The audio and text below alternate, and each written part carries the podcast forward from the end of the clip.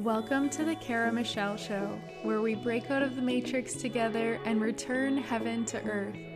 This is a place for the spiritual seekers and leaders, the dreamers and doers, the conscious creators and world changers. You can expect a little bit of this, a little bit of that, but mostly a whole lot of purpose, freedom, and sovereignty. And of course, all things quantum.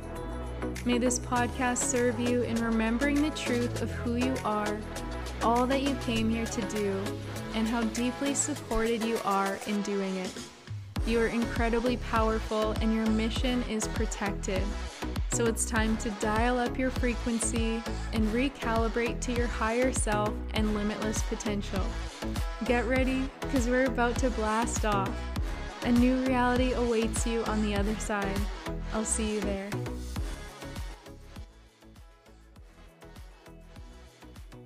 Today we're diving into self-acceptance, because you have all these big dreams and there's so much you're here to achieve, and you're probably doing as much as you can every single day to get there. And yet sometimes it can become disheartening or easy to beat up on ourselves or judge ourselves when we're not where we want to be. And this is for you if you're in this place. It's also a love letter to myself because I definitely fall into this a lot. And it's taken a lot of mindfulness practice over the years to decrease this intensity and the desire to have everything right now. And I still fall into it at times, so I'm by no means perfect, but I believe I will have some things that can help you if you're in this place. So I want you to realize you're not lazy, you're not behind, you're just healing.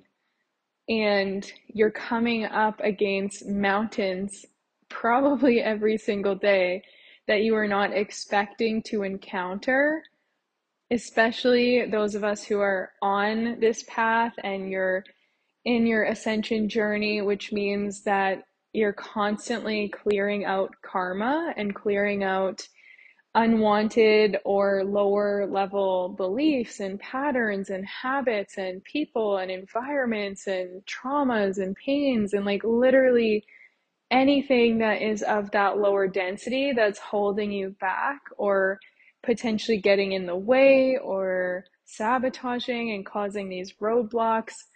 These are things that we can't necessarily plan for, and they take time, they take energy to navigate and to overcome.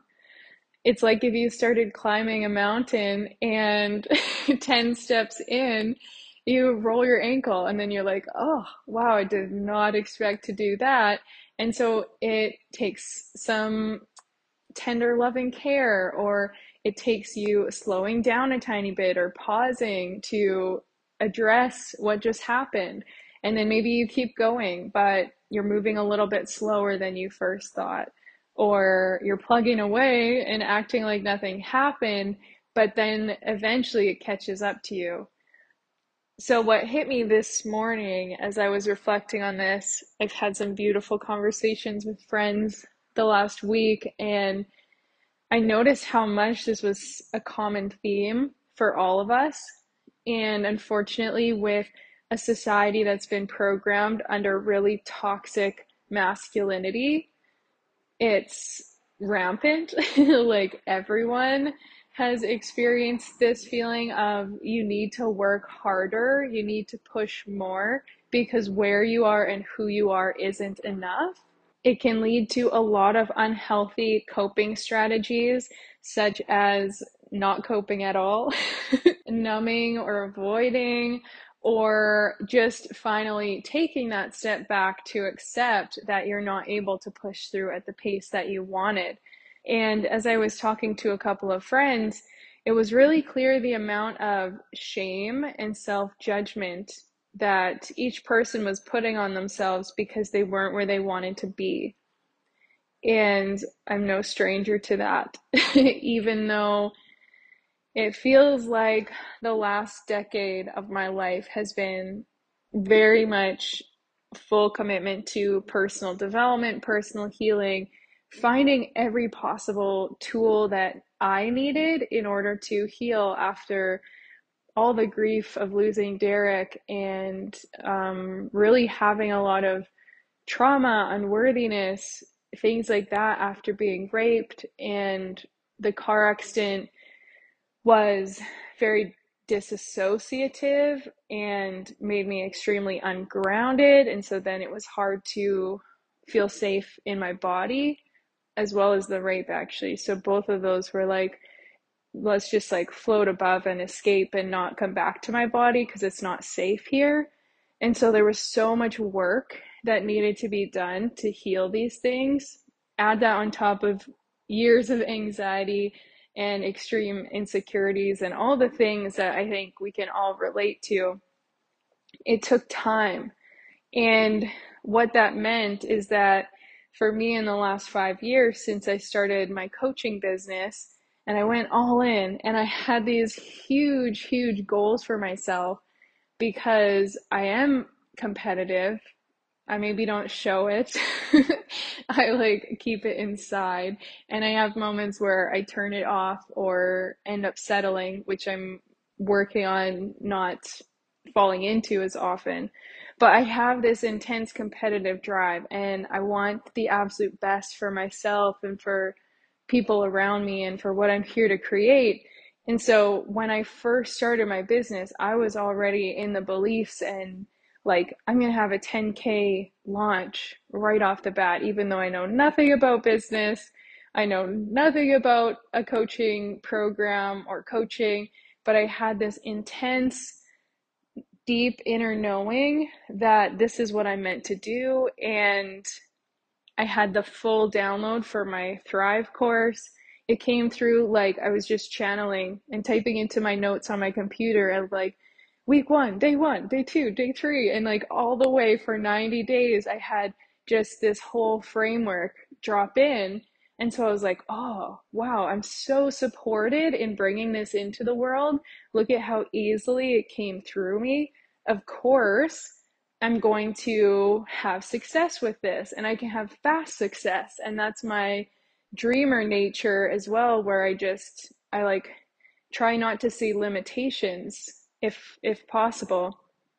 So I had this big goal for myself, and right off the bat, and I actually did hit the 10K launch, but I didn't realize it because A, your girl's really bad with numbers, and B, I had people in on different payment plans and some were extended. I didn't have like the pay in fulls that I maybe thought or hoped for. And so my mental story was that this launch was a failure because I didn't have like the 10K launch right in my hands and that money in the bank account immediately. And lo and behold, that actually led to major spiraling that continued for 5 years. So really grateful to be out of that place. But the reason I'm sharing this is because I have had so many experiences in this journey, specifically with business and with my mission work, where I've felt very defeated and really disappointed in myself for the way I've handled things or not handled things. What I believe is a lack of achievement, because there's so much more that I thought I would have done in this time period. And I feel like there's nothing to show for it externally. And there's a lot of shame around that. And what I noticed as my friends were sharing their experiences too, this level of shame was really, really strong, of knowing that you're here for so much more and you're capable of so much more, and you're looking at your life or yourself, maybe you're looking at things on paper or you're looking in the mirror and you're just not happy with what you see. And it's a really hard place to be in. So firstly, if you're there, I want you to know you're not alone, and there's nothing wrong with you for thinking that or feeling that, because that's what's been ingrained in us. I know people who grew up in extremely wealthy families, really privileged, and they feel that way. I know people who grew up in third world countries with multiple wars taking place, and they feel that way. So I don't think it matters who you are, where you come from. I really think this programming extended across the entire planet in its own ways, where we all just have that intense drive to create more. And social media obviously amplifies it when you see people who look like they have all the things and you feel even more behind, or the pressures that you might feel from family and feeling like there's more that needs to be done to support them, as well as being a really heart-centered, purpose-driven light worker. Of course, you know, there's a part of you in your soul that knows, like, this is in my blueprint. This is literally what I incarnated for. And you can feel the magnitude of it. And when you feel that so deeply, but your human self hasn't caught up, of course, that can feel really challenging, because it feels like you see the vision and you feel the impact or the magnitude, as I said, and then you think you're still way over at square one. So it can be really challenging. And that's why I want to come into the self-compassion piece of realizing how much you're healing every day on the way to get there. I think about, actually, as I was reflecting on this, I think about it actually, and as I was reflecting on it earlier, I was like, man, you know, my parents' generation would definitely say I'm lazy. I know a lot of people who think I don't work hard, I just travel the world, I do nothing, I'm spoiled or privileged or lazy, or I'm a brat, or who knows what else they say. Honestly, I don't care anymore, because nobody knows anything of what I'm doing in my life or the amount of inner work I'm doing to transmute things and get to where I am and see the world the way that I do. But that's just beside the point. The point is that generation valued the grind, because that was what they knew. So I look at my dad and the amount of grind he put into building his business and the family business, and it was not healthy, but that's what they valued. They didn't value the family time. They didn't value the personal healing work. They didn't value their own mindset or beliefs or self-care. None of that really mattered to them. So I had this little internal dialogue earlier where I was kind of picturing, like, someone making a comment about the luxury I have of, like, now that I've really have fine-tuned things in my business and simplified everything, I am extremely privileged in the amount of work I need to do each day physically, but I'm still doing inner work, which I think is just as valuable, if not more so. But I imagine them kind of making a comment about, like, how nice it is to just be lounging around or meditating or, like, sitting in reflection and then coming and talking about it on a podcast or something. And my response in my mind, in my imagination, was like, well, if my parents had done more of the inner work, I wouldn't have to, because I'm transmuting a lot of their karma and a lot of their unhealthy patterns, and not saying it in a judgmental way, it's just a fact. And if they had done that, I would have more energy to do the external things. But right now, I'm prioritizing so much of the inner work, and it's exhausting to do both. And as I thought about my friend who recently has been going through really, really big bouts of self-judgment and healing that and realizing where it stemmed from and really early family memories and reasons why she feels like her whole worth is in the money and in the providing and in the business and reaching these goals, and yet she's still not reaching them, and feels very similar to myself, actually. And I was thinking about, like, it would be so much easier for her to fully prioritize just the external building if this trauma wasn't there, if the pain wasn't there, if all the limiting beliefs from her childhood weren't there, if the heavy amounts of shame and guilt and judgment weren't there and hadn't been carried for decades. So that's why I want to invite you to really take the moment to pause. And if you feel like you're behind, if you judge yourself at times for not being further or not getting more done in a day and not having more of that physical proof to show for what you're doing, take a minute to reflect on the inner things that you've done. Look at, like, the beliefs you've shifted, the intergenerational patterns that you're breaking, by choosing a different path, and all of the deep energy work or emotional work that might be taking up a lot of time right now to set the foundation for everything you're building. And I've seen it myself probably thousands of times now, that the inner creates the outer. So the inner shifts you're making actually allow the outer to happen easier. If you're hustling and working so hard and grinding, like I was the first year of my business, I would work like 16 hours a day, 7 days a week. God only knows what I was even doing.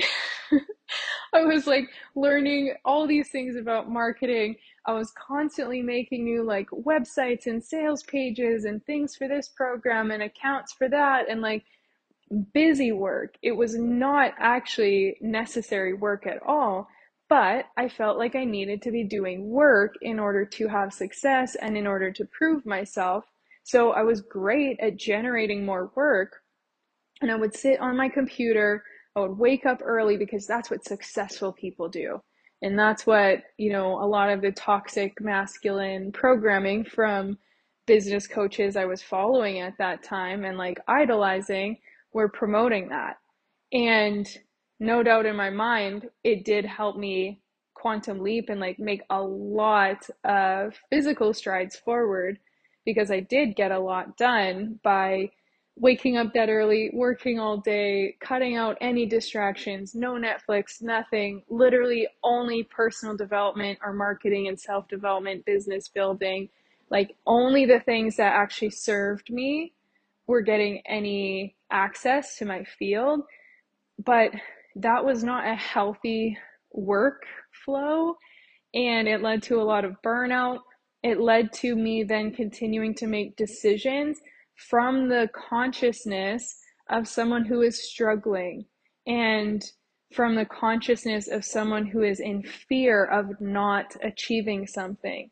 So when we make decisions from that belief system or from that lower level of energy, it can only bring us the matching corresponding reality. So what kind of decisions did that look like? That looked like me investing in coaches that didn't feel aligned. My intuition straight up said, this is not the person for you, but I paid $10,000+, put it on credit cards. I operated from fear and desperation because I thought, oh my gosh, if I don't do this, I'm never going to get where I want to be. So I have to. Operating from fear, right? That's a really low place to operate from. Whereas when I look at how I operate now, or even how I've supported clients in getting out of that place. And when you do that inner work, when you take the time to slow down and do a bit of healing, and you start to feel worthy of taking breaks or worthy of creating more abundance without having to put in as much effort, or worthy of the mission and the business and the purpose and the things you're wanting to create, when you start to get into a more abundant mindset or just higher vibration in a lighter place of being, and you start to shift into like the version of you who's like, yeah, of course I get to do this, and it gets to feel really good. You make decisions from a higher level of consciousness, and you actually attract better results. So you could force and get there, or you could feel good and get there. The end result is the same, because if you want something and you're not willing to give up, you're going to get there. The difference is how do you want the journey to look? And what I would love you to take away from this is that your healing isn't slowing you down. Your breaks to pause or give yourself rest or move through and uncover patterns and habits that aren't serving you or beliefs that aren't serving you, that is not a hindrance. That is not putting you behind. And it definitely isn't lazy for you to want a good quality of life, an amazing quality of life, while also making your mission work. You get to have all of it. So I encourage you to work on shifting those beliefs. Do whatever you need to. Sit with this shame and give yourself permission to let it go, because that shame isn't yours to carry and that judgment isn't yours to carry. It's all something you learned from outside of you. And the second you give yourself permission to let that go and you show up for yourself daily, like, I actually deserve to feel good and I'm not behind, and I can celebrate that this is where I am right now, and even if it's not exactly what I wanted, I am getting there, and here is a list of things I am proud of myself for. Maybe I don't have XYZ, but I do have ABC. I have the foundation, I have the starting blocks, the first letters, you know, the things that are actually going to get me there. So celebrate what you have been doing, and that's the key. That's the key. If you can give yourself grace for where you're at and what you're moving through, the journey is going to become a lot more enjoyable, because otherwise that will always be hanging over your head. It will always be telling you you're not good enough. Even when you hit the goal, even when you reach the milestone, you can probably think of a handful of times in your life where you got the thing that you wanted, and a little bit later you were like, well, now what? Now there's more, and now I have to work harder and hustle and make it happen now, and it's never ending. So give yourself grace to enjoy where you are, to accept where you are, to celebrate all that's been done to get you here, and to realize that you're not just playing in the outer world here. You're not just building externally. This is all an internal foundation, and it doesn't mean anything about you if you need to slow down, if you need to rest and recharge or refill your cup. In fact, that is always the best thing you can do to keep yourself moving forward from a place of love and joy instead of fear and force. So I hope this message landed on whatever ears needed to hear it, and give yourself a big hug right now. Like, damn, look at where I am. Look at what I've lived through. Look at all these mountains I have crossed that people probably have no idea about. And I'm really going to choose in this moment to be proud of myself for navigating those. And maybe, what if that could be enough? What if for today that could be enough to celebrate as I continue working forward? So, sending you lots of love. and I'll see you on the next episode.